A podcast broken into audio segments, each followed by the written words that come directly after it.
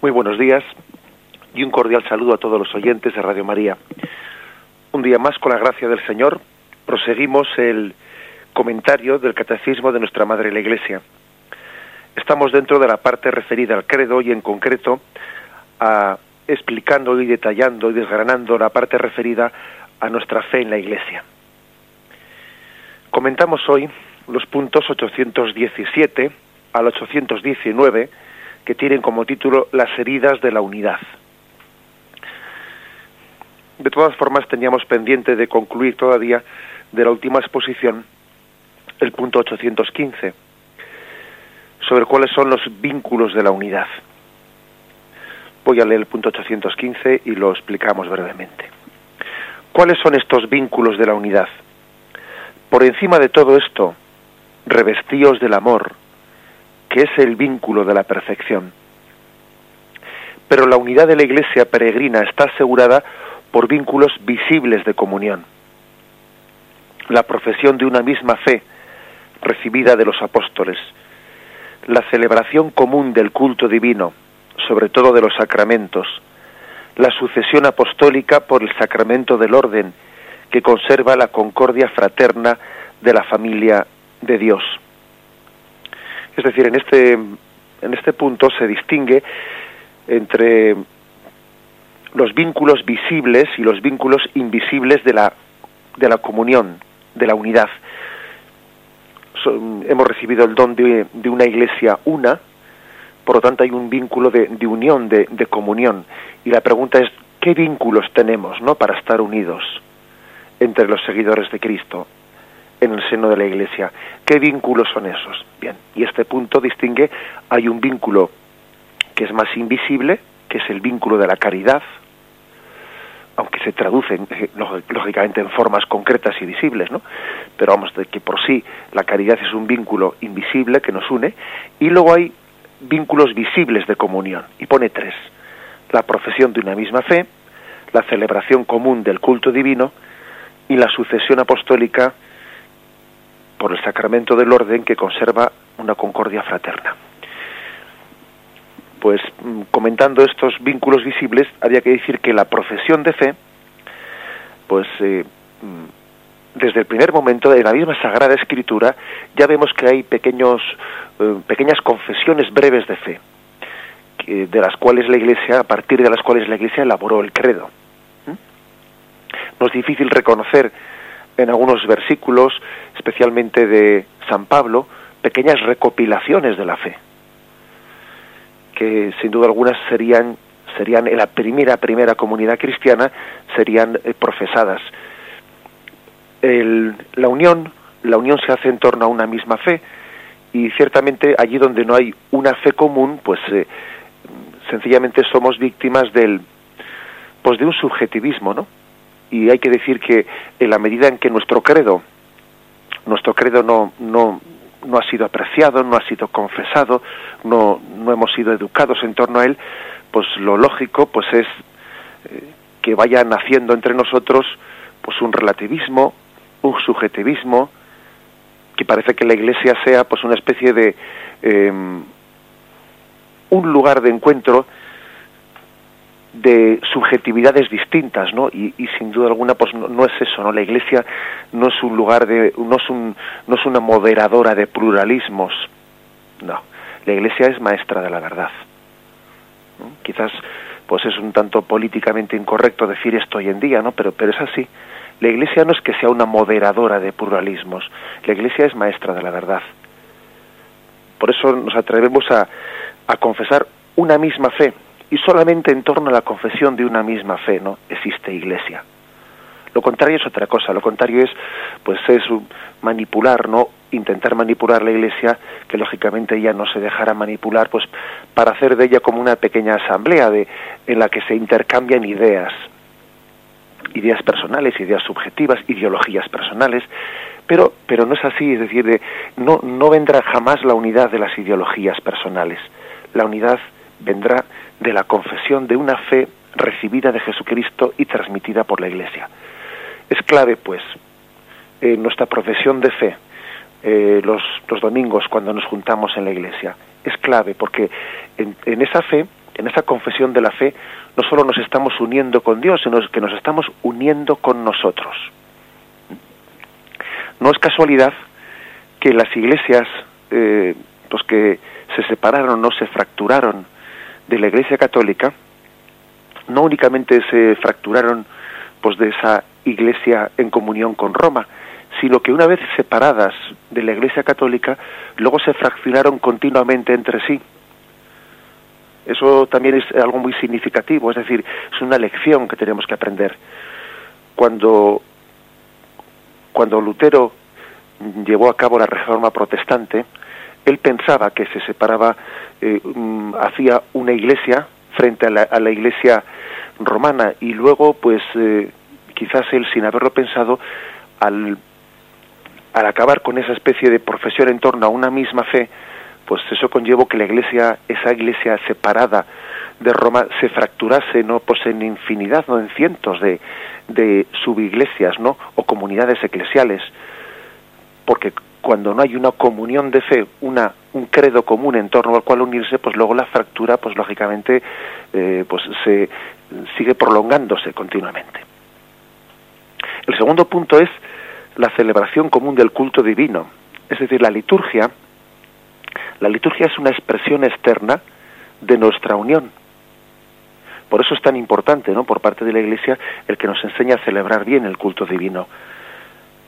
Incluso podríamos, podríamos debemos de insistir con fidelidad a la liturgia, con fidelidad a aspectos en los que pueden parecer nimios, pueden parecer mínimos, pero en ellos también estamos expresando nuestra unidad. No olvidemos de que, pues, eh, cuando vayamos a la Santa Misa, cuando celebremos la liturgia, cuando recemos los laudes, las vísperas, nos estamos uniendo a toda la Iglesia Católica que celebra a través de esos mismos textos, a través de esa misma em, liturgia, está alabando al Padre. La liturgia pues es también expresión de la unión, sin olvidar que esa, eso que dice el refrán, lex orandi, lex credendi, es decir, eso que oramos en la liturgia es lo que creemos. Por eso es tan importante tener fidelidad a la liturgia, porque si cambiamos la liturgia, sin darnos cuenta, cambiamos también nuestra fe. Lex orandi, lex credendi. La unión en la liturgia es una expresión muy gráfica de nuestra unión, de nuestra unidad en la Iglesia. Y el tercer aspecto, dice, es el de la sucesión apostólica por el sacramento del orden que conserva la concordia fraterna de la familia de Dios. Y aquí cita, cita mm, algunos textos del Concilio Vaticano II y un canon de la Iglesia, el canon 205, que, que quiero leer porque es muy breve. Se encuentran en plena comunión con la Iglesia Católica en esta tierra los bautizados que se unen a Cristo dentro de la estructura visible de aquella, es decir, por los vínculos de la profesión de la fe, de los sacramentos y del régimen eclesiástico. Es decir, que un, tercer aspecto ¿no? que añade aquí el, catecismo, que está citando pues al Código de Derecho Canónico, es que también em, existe, pues llamémosle un régimen eclesiástico, llamémosle también pues un, una estructura pues una estructura humana que tiene a que tiene al sucesor de Pedro y a los apóstoles, ¿no? a los obispos como como responsables últimos de regir la Iglesia.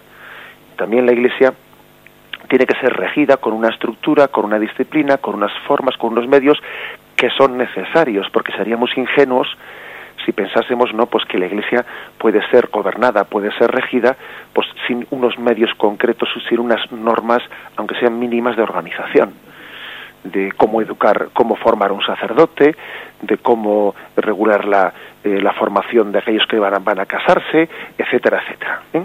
Eso forma parte del ministerio regio de la Iglesia, es decir, de, de regir la Iglesia, y también nuestra comunión debe de suponer una comunión pues con ese tipo de normas, con ese régimen eclesiástico con el cual tenemos que ser respetuosos, aunque puede ser perfeccionable, sin duda alguna, y de hecho el Código de Derecho Canónico cada cierto tiempo cambia y actualiza sus normas de cómo regir la Iglesia, pero es importante que tengamos una actitud de, de aceptación pues gozosa, gozosa y de comunión gozosa, hasta con estas normas que aun siendo pequeñas, pues bueno, pues tenemos que ver en ellas el Espíritu del Señor, que quiere organizar, aunque sea mínimamente, nuestra vida en comunión con, con este fin último que perseguimos. Estos son pues los, los vínculos visibles de comunión.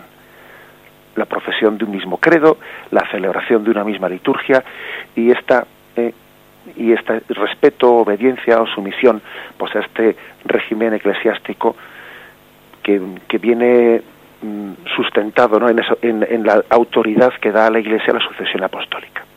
Son los signos visibles. Ahora bien, antes de concluir, no olvidemos que este punto del catecismo ha dicho que también hay un, el vínculo último de la unidad, el último es invisible, es la caridad. ¿Eh? Ya no es únicamente estos signos visibles, el vínculo último es la caridad, no lo olvidemos.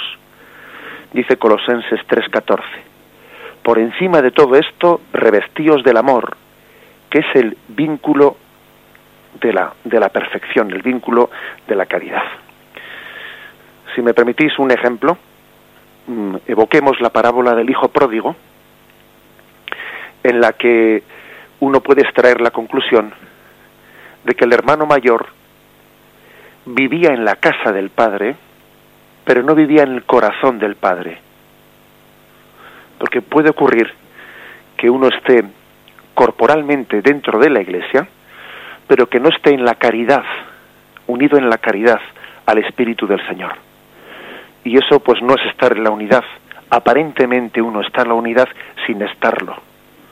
No basta ya pues esa una adhesión a estos vínculos externos, sino que en el fondo pues el, el, el, motivo último, digamos el vínculo último de la unión es la caridad.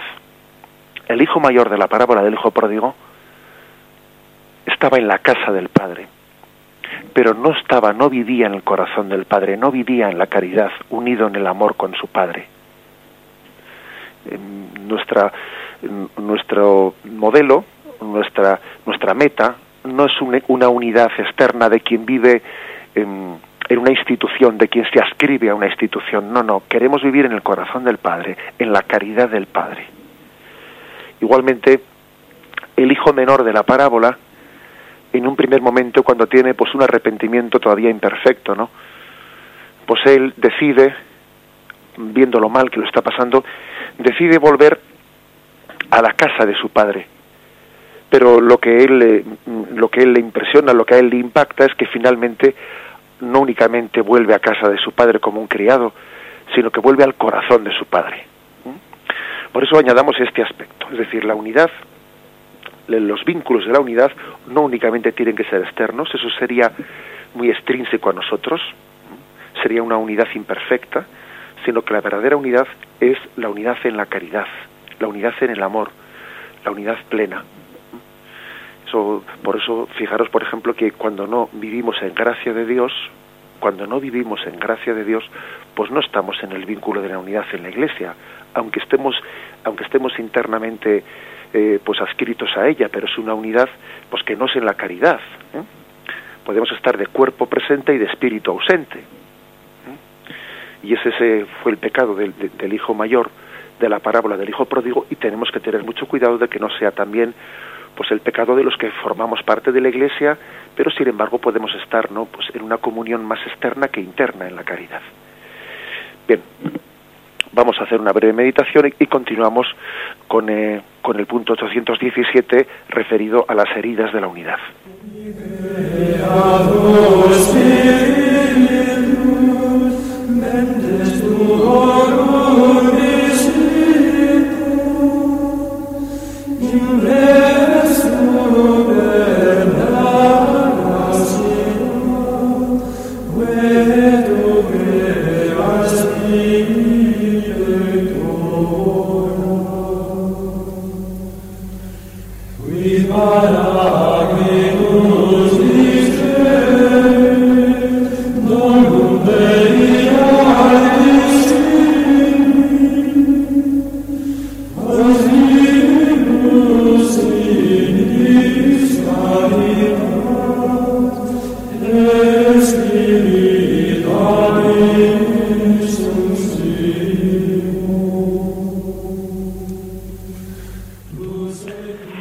Dice así el punto 817, las heridas de la unidad.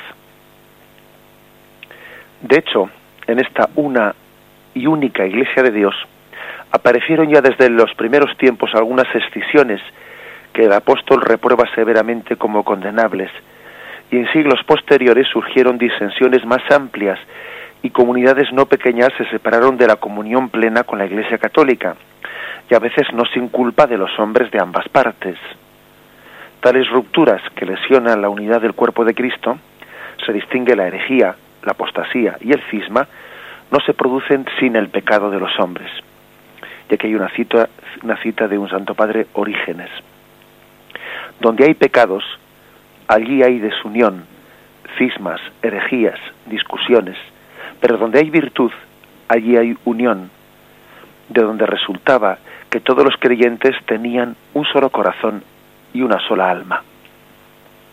Que del pecado viene la desunión, pues es bastante claro, y además lo tenemos reflejado pues desde el mismo momento del pecado original, cuando Adán y Eva, pues tras haber pecado y haber roto su comunión con Dios, también comienzan a discutir entre ellos, a echarse la culpa mutuamente uno a otro. El pecado, pues, eh, es el germen de desunión. Y eso también se traslada, ¿eh? se traslada a lo que es eh, la comunión de la Iglesia. Habla, nosotros a veces pues pensamos en, en, la, en la fractura protestante, el cisma de Oriente, etcétera, y es verdad, pero tengamos en cuenta, como dice este punto del catecismo, que desde el primer momento surgieron pues mm, ataques contra la unidad o fracturas en esa unidad. Desde el primer momento. Las herejías, los cismas, em, las apostasías tuvieron lugar desde el primer momento. En la misma Sagrada Escritura incluso, pues ya se refleja, ¿no? Esa, eh, pues esos problemas internos en torno a herejías, etcétera, etcétera. Especialmente es el Evangelio, eh, mejor dicho, las cartas y el, y el Evangelio de Juan los que reflejan, pues una lucha contra contra las herejías gnósticas, que fueron una de las primeras manifestaciones de ruptura de la unidad que había dentro de, la Iglesia. Y como hemos dicho en más, más de una ocasión, San Irineo es uno de los primeros padres de la Iglesia del siglo II, que incluso tiene una obra que se llama Adversus Hereses contra los herejes, en la cual obra pues argumenta con todo tipo de argumentos en contra de muchas herejías que estaban surgiendo ni más ni menos que allá por los principios del siglo II. O sea que es que esto de esto de los cismas, de las herejías, etcétera, las apostasías no es una cosa únicamente de Lutero, sino que es desde siempre. Porque el pecado pues anida en nuestro corazón y tiende pues a la disgregación. Dice una cosa importante este punto del catecismo que hemos leído, que ese tipo de rupturas dice se, se producen por culpa, dice, no sin culpa de los hombres de ambas partes. Y además cita un texto del Concilio Vaticano II, el decreto Unidadis Redintegratio número 3, no sin culpa de los hombres de ambas partes. Es decir, nosotros reconocemos que cuando se ha producido pues una, eh, un cisma o una herejía, pongamos el caso de Lutero, se ha producido no sin culpa de ambas partes, de los que se han separado y de, de los que hemos quedado en la Iglesia católica. Eso lo reconocemos. Pero es que tengamos en cuenta una cosa, es decir, que una de las tentaciones que puede tener Satanás es tomar pie del pecado o tomar pie de los defectos para fracturar la iglesia. Cuando el verdadero espíritu lo que hace es, pues lo que, lo que han hecho los santos no ha sido salirse de la iglesia y fracturarla, sino lo que han hecho los santos ha sido reformar la Iglesia aportando su santidad desde dentro. Y esta es la gran diferencia. Mientras que mientras que aquellos que bueno, pues que produjeron cismas, herejías, etcétera, mm, se, ante el escándalo de, eh, de los defectos que encontraban dentro de la Iglesia, rompían con la Iglesia y fundaban ellos una, pretendiendo que en ellos no pues se fundamentase la verdad de Cristo o que con ellos naciese no esa comunión eclesiástica eh, bueno pues sencillamente los, los santos no han roto la iglesia para purificarla sino que han aportado su entrega de santidad para reformar la iglesia desde dentro. Algún algún autor no comentando esto ha dicho que incluso es incorrecta, eh, es incorrecto que, a la ruptura de Lutero se le llame la reforma. Mm, la, más que la reforma habría que llamarle la, ruptura, porque reforma, reforma se entiende, pues en la, en la tradición de la Iglesia, la Iglesia siempre está en reforma, siempre ha de estar en continua renovación y conversión. Reforma es la, de aquella que en plena comunión y fidelidad, pues eh, tendiendo siempre, volviendo a sus orígenes, volviendo al Espíritu primero, intentando encontrar el amor primero, que siempre tenemos peligro de enfriarnos en él, ¿no? Pues reforma la Iglesia, aporta su granito de arena para reformar la Iglesia, reformándose él. Ojo, tenemos que desconfiar ¿no? de planteamientos de, de planteamientos de quien dice que va a cambiar la iglesia y se olvida de comenzar diciendo que tiene que cambiar él que si yo no me entrego en santidad pues mm, estoy siendo engañado no por satanás cuando cuando me está inspirando en el fondo ¿no? engañándome de que la iglesia tiene que ser eh, reformada sin que yo tenga que entregarme en santidad en esa reforma. Los santos, pues, han reformado, son los verdaderos reformadores. El verdadero reformador no es el que rompió con la Iglesia. El verdadero reformador es el que enamora, en, en amor a su madre la Iglesia, en amor hacia esa esposa de Jesucristo, entregó su granito de arena, su entrega generosa en santidad y, y dio en ella pues como una pequeña luz de Dios para aportar su reforma interna. Entonces hay que decir lo siguiente. Es verdad que mm, en muchas ocasiones, como por ejemplo la reforma protestante, ¿no? o mal llamada reforma, que decir la ruptura protestante. Cuando se, cuando se produjo la ruptura protestante, pues Lutero pudo, pudo ver eh, pues muchas deformaciones que en aquel momento se estaban produciendo pues eh, dentro de la iglesia por eclesiásticos que estaban que pues prácticamente negociando con las indulgencias o cosas por el estilo, ¿no? cosas que necesitaban reforma, necesitaban una purificación, ¿no? Y pudo haber pecado, ¿no? Sin duda alguna, por parte de aquellos eclesiásticos que estaban dando pues una imagen penosa de la iglesia.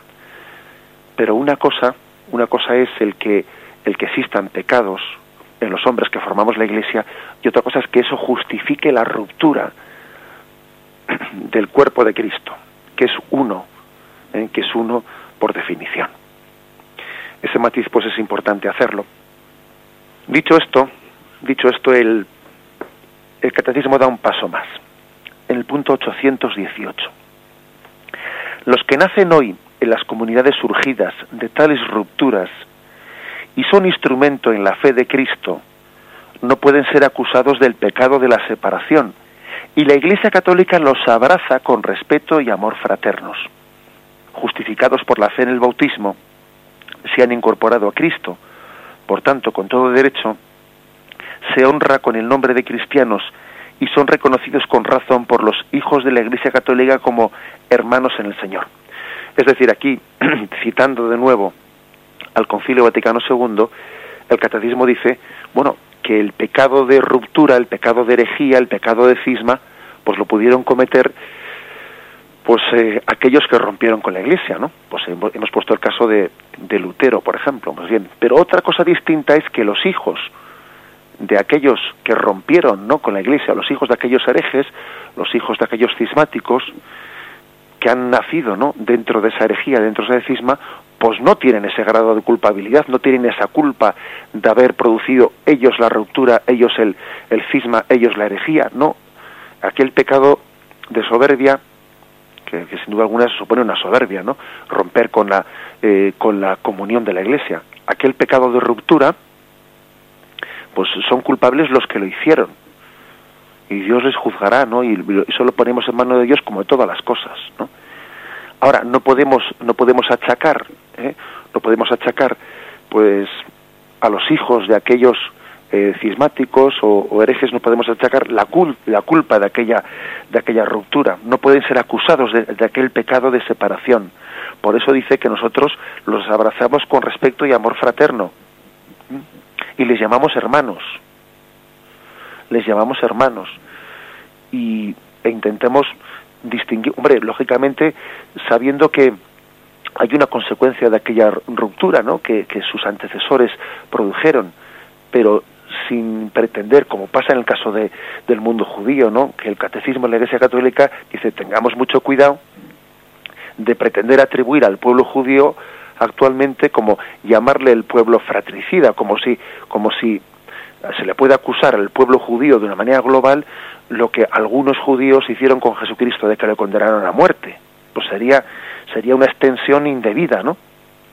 Una responsabilización indebida. Lo mismo, más o menos, no salvando las distancias, es lo que viene a decir aquí el catecismo.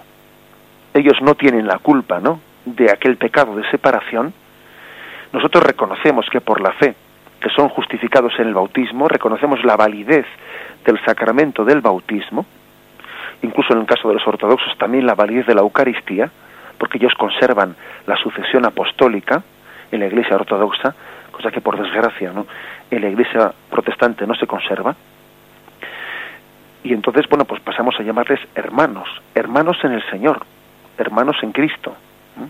Incluso les llamamos cristianos, cristianos, aunque no estén en, comunión con la Iglesia católica. Hay pues aquí, por parte del catecismo, un espíritu de caridad, de caridad, de conciliación, que es muy importante entenderlo. No, no sería, no sería mm, correcto pues llamar a los protestantes y más herejes. ¿Por qué? Pues porque hereje también es aquel que ha cometido la herejía, el que es culpable de ella. Y nuestros hermanos protestantes es verdad que sostienen herejías, pero también las están padeciendo, en el sentido de que ellos se las han transmitido. ¿eh? No son culpables de ellas en el sentido de que ellas las hayan cometido. Les han transmitido pues una doctrina que nosotros consideramos que tiene, que contiene herejías, pero llamarle a una persona hereje supone hacerle culpable no de ese pecado de herejía, y eso ya es otra cosa distinta. Cabría decir eso en concreto, pues, pues de quien cometió el pecado, pero no de quien le ha sido transmitido. Bien, hacemos un breve, un breve descanso y continuamos enseguida.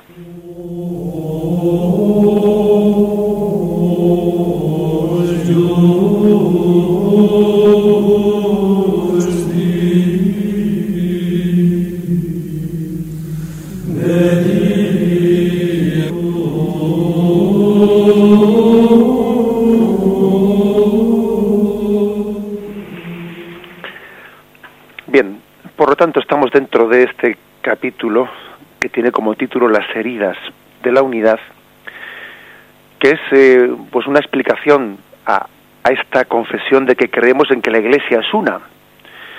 Creemos que la Iglesia es una y eso choca ¿no? con la dura realidad de divergencias y de cismas que se dieron en la Iglesia desde el principio, como decíamos, ¿no?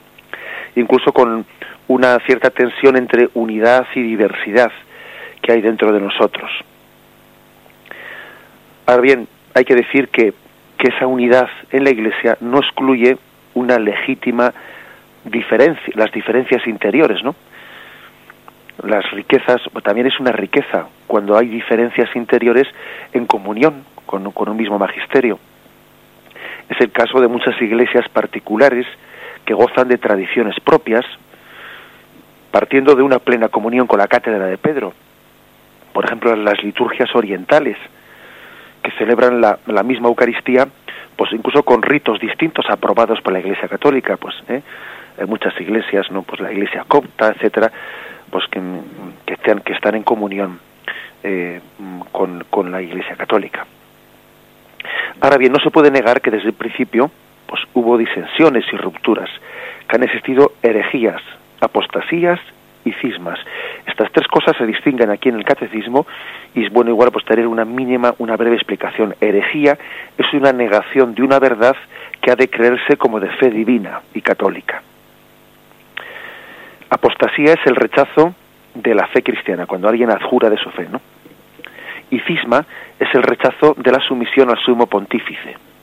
Por eso lo que lo que nosotros llamamos la Iglesia ortodoxa no fue tanto una herejía, sino fue más bien un cisma, porque la Iglesia Ortodoxa lo que hizo fue rechazar el gobierno directo del Papa de Roma, pero no rompió con, con, verdades de fe como ocurrió con el caso de Lutero, que no únicamente hubo un rechazo de la autoridad del Papa, sino que hubo un rechazo en la creencia pues de muchas dogmas y de muchos eh, puntos de fe divina de nuestra fe. Entonces, podemos decir que en medio de este marco en el que hay tensiones, eh, pues hay fricciones en la historia de la Iglesia, la pregunta es, ¿cabe seguir hablando de que la Iglesia es una? ¿Cabe seguir hablando en esta situación de la unidad de la Iglesia? Y tenemos que decir, la respuesta es sí. Este es el gran milagro. ¿eh? que a pesar de esa tendencia que tenemos por nuestro pecado a romper la unidad, sin embargo, cabe seguir hablando de que la Iglesia es una. ¿Por qué? Pues porque sigue subsistiendo, sigue permaneciendo en pie el medio para poder encontrar la unidad de la Iglesia. La fe predicada por los obispos en comunión con el Papa. Esta es la clave. Fijaros que el punto 819, que es el que nos queda, dice, además, existen, ¿no? Existen muchos medios de santificación y de verdad, incluso fuera de los límites visibles de la Iglesia Católica. La palabra de Dios escrita, la vida de gracia, la fe, la esperanza, la caridad, son medios visibles que permanecen, ¿no? fuera de la, de la Iglesia Católica, pero que de alguna manera reconocemos que la plenitud de estos medios, la plenitud de estos medios de gracia, pues por la gracia de Dios reconocemos ¿no? que están dentro de la Iglesia Católica. Esa plenitud de medios, por la gracia de Dios, a pesar de tantos, eh, de tantos pecados, de fracturas, de divisiones, de faltas de comunión, esa plenitud de medios se da dentro de la Iglesia Católica. Y también reconocemos gozosamente que aunque sea de una manera ya no plena, también se dan pues aisladamente en distintas iglesias que se fracturaron ¿no? con la Iglesia Católica, pero que también conservan algunos de esos medios de unidad, como por ejemplo el bautismo en efecto se puede llegar a demostrar no que que ha habido cuando cuando hemos cometido históricamente pecados de abandonar la unidad. Incluso hoy en día no este problema que tenemos a veces también dentro de la Iglesia Católica. Ojo no hablemos únicamente del tema de los protestantes y los y los cismáticos de Oriente que a veces dentro de la Iglesia Católica en este momento aquí y ahora sin irnos muy lejos no pues tenemos también una, falta de unidad y una falta de comunión en torno al Papa, en torno a los obispos, en torno a una misma fe, en torno a una misma liturgia, o sea que ese pecado existe en nosotros. ¿eh? Pero sin embargo, a pesar de ello, la Iglesia una no está rota, porque conservamos cuáles son los medios para encontrar esa unidad, porque quien, quien quiera, yendo a esas fuentes de la Iglesia católica, puede demostrar pues que incluso tal teólogo o tal sacerdote incluso pues no convulga con la fe de la Iglesia que, pues, que no se está adheriendo plenamente al magisterio del Papa unido al cual están unidos los obispos. Por lo tanto, no se ha roto la unidad de la Iglesia, aunque haya muchos miembros en ella que estén pecando contra la unidad. Porque conservamos, eh, conservamos los medios de la unidad. Y mientras conservamos los medios de la unidad, la Iglesia es una. Cristo concedió desde el principio a su Iglesia, leo el punto un punto cuatro del decreto de ecumenismo de la Iglesia del Concilio Vaticano II, perdón. Cristo concedió desde el principio a su Iglesia. Sabemos que subsiste indefectiblemente esa unidad en la Iglesia Católica y esperamos que crezca cada día hasta la consumación de los de los siglos.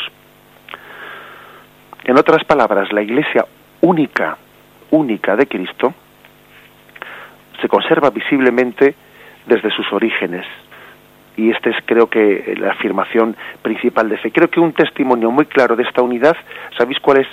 Pues este mismo catecismo de la Iglesia Católica que estamos aquí comentando. Si la Iglesia no fuese una, sería imposible tener un catecismo como este en el que se recoge la plenitud de la fe. Sería imposible. Esto sería, pues, una especie, como hemos dicho antes, pues una especie de, mesa de pluralismos, mesa en que cada uno aporta su ideología y luego parece que tenemos que hacer, ¿no?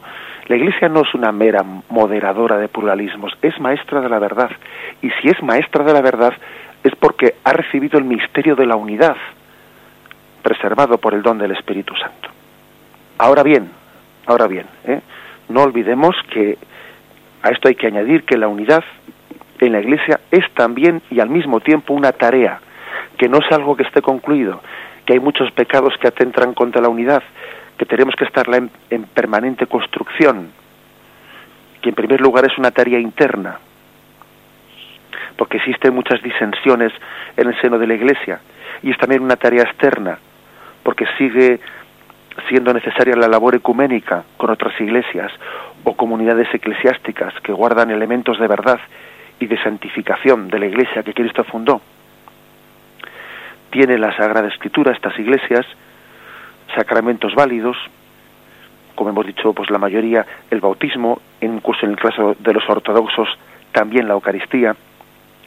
Y estos elementos que nacen de la única iglesia que Cristo fundó tienen por sí mismos una tendencia a integrarse en la plenitud que Cristo pensó. Por tanto, todos estos medios, medios de gracia, medios de unidad, que están dispersos por todas las iglesias, tienen una vocación, una vocación a la unidad. Bien, vamos a hacer una, una breve, breve momento de reflexión y concluiremos con la lectura de un texto de San Cipriano.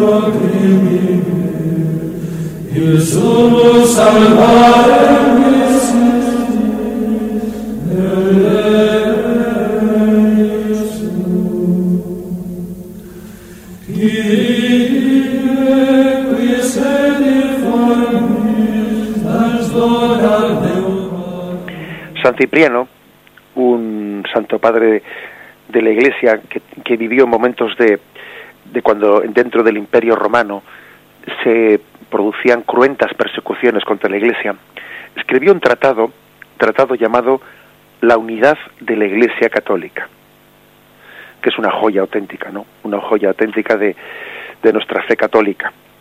Y tiene un capitulito que no tiene desperdicio, que dice, insidias del enemigo, es más temible la herejía que la persecución. Fijaros que esto está escrito por alguien que está siendo perseguido, ¿no? Que en cualquier momento se está refugiando en las catacumbas, que en cualquier momento puede ser echado a los leones, que en cualquier momento puede ser prendido y va, va a ser sacrificado por su fe. Y él dice, y escribe esto, ¿no? Para sus cristianos, es más temible la herejía que la persecución. Es breve y lo voy a leer. Hermanos muy amados, nos amonesta el Señor cuando nos dice, vosotros sois la sal de la tierra y al ordenarnos que seamos simples en la inocencia, como también prudentes en la sencillez. ¿Qué otra cosa nos conviene más sino entender y precavernos del insidioso enemigo vigilando con solícito corazón para que no parezca que quienes nos hemos revestido de Cristo, la sabiduría de Dios, nos, nos preocupamos poco de asegurarnos la salvación? Por eso no debemos temer solamente la persecución y aquellas cosas que atacan en lucha abierta a los siervos de Dios para arruinarlos y destruirlos, porque más fácil es la cautela cuando el temor es manifiesto. Y el ánimo se apercibe con anterioridad para la lucha cuando el adversario se declara como tal. Dice San Cipriano, más vale que el enemigo se nos declare como tal más vale que el enemigo tenga un rostro claro y definido como un soldado romano que viene a cogerme. Debemos estar más precavidos y temer más al enemigo cuando se insinúa furtiva y ocultamente, cuando engañando con semblanza de paz, serpea, serpentea por senderos escondidos, que esta es la causa por la cual recibió el nombre de serpiente. Tal es siempre su artimaña, tal siempre su invisible y disimulada falacia para sorprender al hombre. Así comenzó a engañar de inmediato, desde el principio del mundo, mintiendo con agradables palabras la incauta credulidad de un alma sencilla. Así también pretendió tentar al mismo Señor, acercándose nuevamente e insinuándose para engañar. Sin embargo, fue reconocido y, desenmascarado e inmediatamente humillado. Es decir, em, San Cipriano, con, con una caridad hermosa, ¿no? De quien tiene, tiene la vocación al martirio y está dispuesto a entregar su vida al Señor si Él se lo pide. Tiene incluso él otras obras pues de exhortación al martirio, ¿no? San Cipriano dice mm, lo, lo malo eh, de las herejías es que en ellas el enemigo no viene con rostro de enemigo, sino que viene pues siempre eh, escondiéndose con pretensiones buenas, pues queriendo mm, queriendo decir que hay cosas que hay que reformar, queriendo decir que hay cosas pues que hay que mejorar, o sea, acusando pues de ciertas cosas que pueden algunas de ellas ser ciertas, es decir, el enemigo siempre se esconde bajo capa de bien.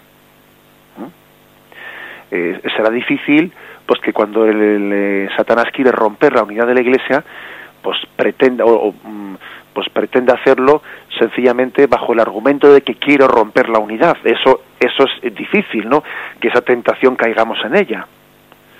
Satanás no plantea las cosas así frontalmente, diciendo quiero romper la unidad de la Iglesia. No, Satanás mm, recurrirá siempre a, supuestos mm, eh, justificaciones, motivos, eh, situaciones, circunstancias históricas, incluso eh, se, servirá del pecado, del pecado de los que de los que están dentro de esa comunión de la Iglesia, pero en el fondo dice San Cipriano, pero no nos engañemos, desenmascaremos eso, porque al final la finalidad es la que es, es la ruptura de la unidad. Dice él, prefiero un soldado romano, prefiero un león en la arena del circo, porque por lo menos allí sé claramente dónde está el enemigo y no se me esconde, ¿no? Bajo, bueno, pues bajo capa de bien, bajo capa de reforma, lo que en el fondo es una ruptura. Ojo, ¿no? Pues con, con disimular en, en una intención reformadora lo que en el fondo es una voluntad de ruptura por parte de Satanás. Esta es pues una, eh, una gran enseñanza de San Cipriano eh, y vamos a concluir de esta forma la, la, la, explicación del catecismo de nuestra Madre la Iglesia por hoy. Daremos paso ahora a la intervención de los oyentes. Podéis hacerlo llamando al teléfono 917 107 700 917 107 700. Podéis allí llamar para atender, eh, para hacer vuestras preguntas o sugerencias.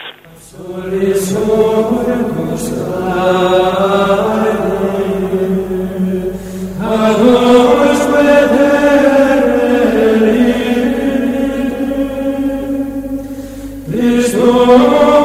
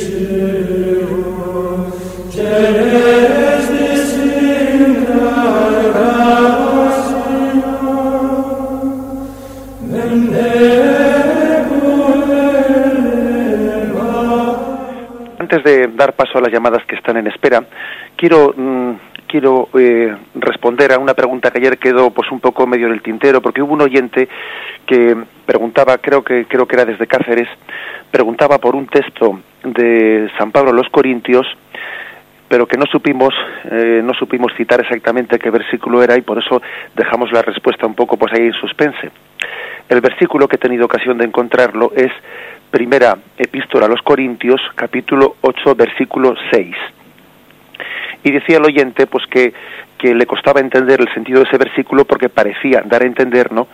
Mm, pues que mm, calificaba, o sea, llamaba únicamente a Dios Padre como Dios y no a Jesucristo, ¿no? Parecía parece eh, a una primera vista un versículo contrario a la divinidad, a la confesión de que Cristo es Dios y a nuestra fe en la Trinidad.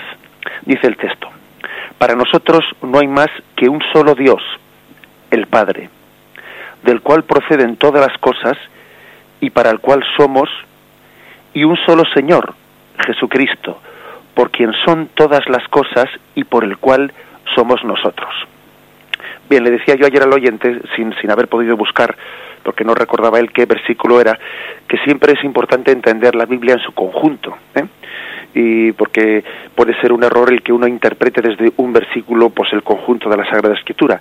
Pero aún y todo también es importante dar respuesta a este versículo en, en concreto. Y hay que decir que San Pablo, San Pablo que él está intentando pues con sus con sus términos no expresar la fe, San Pablo llama a Dios Padre o Theos en griego, ¿eh? el Dios. A Jesucristo le llama siempre el Señor, Kyrios, que es la traducción de Adonai. Adonai es en hebreo, pues el término Señor que en el Antiguo Testamento se le daba a Yahvé. Y ese término de Adonai es con el que San Pablo designa a Jesucristo. Y a Dios Padre le llama Oceos, el Dios. Pero eso no quiere decir que, esa, distinción él, eh, conlleve que no, no crean que Jesucristo sea Dios. La prueba es que en este mismo versículo, fijaros bien, dice del Padre, Oceos, el Dios, tenemos un único, el Oceos, que Él creó todas las cosas, y luego dice, y tenemos un Señor, un Kyrios, un Adonai que creó también todas las cosas. Es decir, este es un texto en el que dice que Jesucristo creó todas las cosas, por Él viene todas las cosas, y la creación de la nada es un atributo que únicamente se le puede dar a Dios, ¿no? Con lo cual, cuando en este mismo versículo se le está atribuyendo a Jesucristo la creación, de Él procede todas las cosas.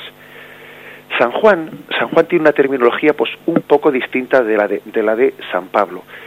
San Juan, en el prólogo del Evangelio, llama a Dios Padre Oceos, el Dios, y a Jesucristo al Verbo le llama Dios. Es decir, distingue entre el Padre con artículo Oceos, el Dios, y a Jesucristo le llama Theos, sin, sin más, ¿no? Padre. Bien, es digamos un, un, paso más el que da San Juan con respecto a, a San Pablo. Y tengamos por tanto en cuenta que la Iglesia, cuando va formulando poco a poco, ¿no? La confesión del misterio de Dios de la Trinidad, tres personas distintas y un solo Dios verdadero, lo hace apoyándose pues en toda la confluencia que hay entre, eh, entre esta fe de San Pablo, la fe de San Juan, la fe de las cartas de las cartas apostólicas, la fe de los evangelios, es decir, todas ellas confluyen en la clara manifestación de la divinidad de Jesucristo. ¿eh? por lo tanto, aunque sea brevemente dicho, respondo de esa manera a lo que ayer quedó un poco pues inconcluso. Y damos paso ahora a la intervención de los oyentes. Buenos días, ¿con quién hablamos? Sí, buenos días. Sí, buenos días. Soy Padre Monilla, soy Juanjo de Madrid. Dos cositas rápidas. Una, eh, me alegra muchísimo que en el programa se haya citado pues más de diez veces al demonio, el, el gran príncipe de la mentira, porque ya está bien de oír siempre lo mismo, de que las cosas buenas vienen de nosotros y las malas, como Él las acepta, parece que vienen de Él. Entonces, eh, hay que hablar de Dios, pero también hay que hablar del demonio, porque seguramente que así muchas ideas se nos aclararían mucho más, ¿no? Y pondríamos a cada uno en su verdadero sitio. Y sobre el tema del cisma, que realmente he estado escuchando, creo que es importantísimo todo lo que usted ha dicho. Yo me planteaba, según escuchaba sus palabras, ¿no es realmente un gran cisma la separación, el divorcio entre un hombre y una mujer? Esa es la pregunta que yo me, esa reflexión en la que yo me hacía y me gustaría que usted, si le apetece comentarlo un poquito, pues estupendo. Pues sí, pues sí, eh, es un cisma y además también, uniéndolo a lo primero que ha dicho el oyente, diríamos también que es un cisma y que en última, en última instancia también Satanás, el príncipe de la insidia, el príncipe de la mentira, es el que, el que ha sembrado esa desunión. Eh, cuando, una, cuando una pareja no pues tiene la tentación de la ruptura del divorcio de lo primero que debería de darse cuenta es de que está siendo víctima de la insidia de Satanás que tiende siempre a desunir que tiende a sembrar fricciones que tiende a, sembrar cizaña ¿eh? que tiende a sembrar cizaña si los esposos que están siendo tentados contra la unidad fuesen conscientes pues que de que Satanás les está metiendo un gol, ¿no? Pues posiblemente se resistirían debidamente, ¿no? A, esas tentaciones que tienen. Muchos muchos esposos no pueden pensar que son los defectos de su cónyuge los que están provocando la la ruptura. Esos defectos de su cónyuge no son más que la máscara, la excusa en, la que se esconde pues la presencia de Satanás, príncipe de la mentira. Adelante, damos paso al siguiente oyente. Buenos días, ¿con quién hablamos? Sí, buenos días. Entonces, mire, que es, muy importante esta idea, es la unión entre la iglesia del cielo y de la tierra. Por ejemplo, la sangre de San Pantaleón se licúa a partir del día 26, a partir de que las vísperas, sobre las 3 de la tarde, las monjas del convento de la Encarnación empiezan a rezar las vísperas de San Pantaleón, se licúa. ¿Por qué se licúa ese día y no se licúa el día anterior o el día posterior? porque es la fiesta del santo. Entonces esto es una unión muy grande entre la iglesia del cielo y la de la tierra, total. Entonces, ¿qué ocurre?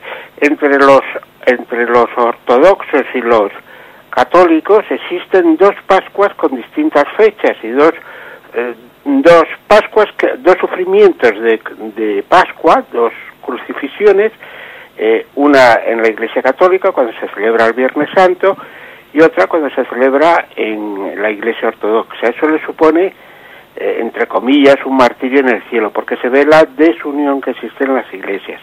Entonces una persona determinada que va acompañada por un sacerdote, el cielo le dice, unificar la fecha de Pascua y yo haré el resto. Y lo que es muy importante es la unión litúrgica en fechas entre los distintos sectores, eh, entre, los, entre los anglicanos, católicos y, y, y, ortodoxos. Eso es muy, muy, muy, muy, muy, muy importante. Le, alguna cosita le diré, le diré por la radio. Eh, muchísimas gracias. Bien, totalmente de acuerdo en lo que, en lo que dice el oyente de que, de que la, la unión con, con la Iglesia Celestial pues está pues, mm, pues yo de una garantía, ¿no? Y una causa de, pues, de esa unidad entre nosotros. Yo también, bueno, quizás le haría el matiz, ¿eh? el matiz de que me parece que la clave de la unión no, está, no es tanto la clave de la unión en las fechas. ¿eh? No, yo creo que no sería un obstáculo, pues, eh, si el día de mañana, pues, eh, la Iglesia Católica y la Iglesia Ortodoxa, pues, llegan a una comunión plena, pues, tampoco sería un, problema, pues, que, que, la fiesta de la Natividad, eh, pues, la Iglesia Ortodoxa la celebre, pues, el día de la Epifanía, el, el día 6 de enero. Es decir, no sería un obstáculo eso, porque una cosa es, son las tradiciones litúrgicas y otra cosa es la comunión en la fe. ¿eh? Y de hecho, hay que decir pues que bueno, pues que dentro de la Iglesia Católica existen distintas tradiciones litúrgicas aun estando en comunión en la fe con nosotros, ¿no? Bien, puede ser que las fechas pueden ayudar a la comunión, pero tampoco no mm, mm, me parece un poco exagerado el condicionar, ¿no? El que la unión, la comunión en la fe tenga que pasar necesariamente por una unificación en las fechas. ¿eh? Lo importante es la comunión en la misma fe y que en la liturgia se, exprese pues esa, esa unión. Bien, tenemos, eh, tenemos excedido el tiempo, alabamos al Señor y le damos gracias por haber podido compartir eh, pues este rato de reflexión. Alabado sea Jesucristo.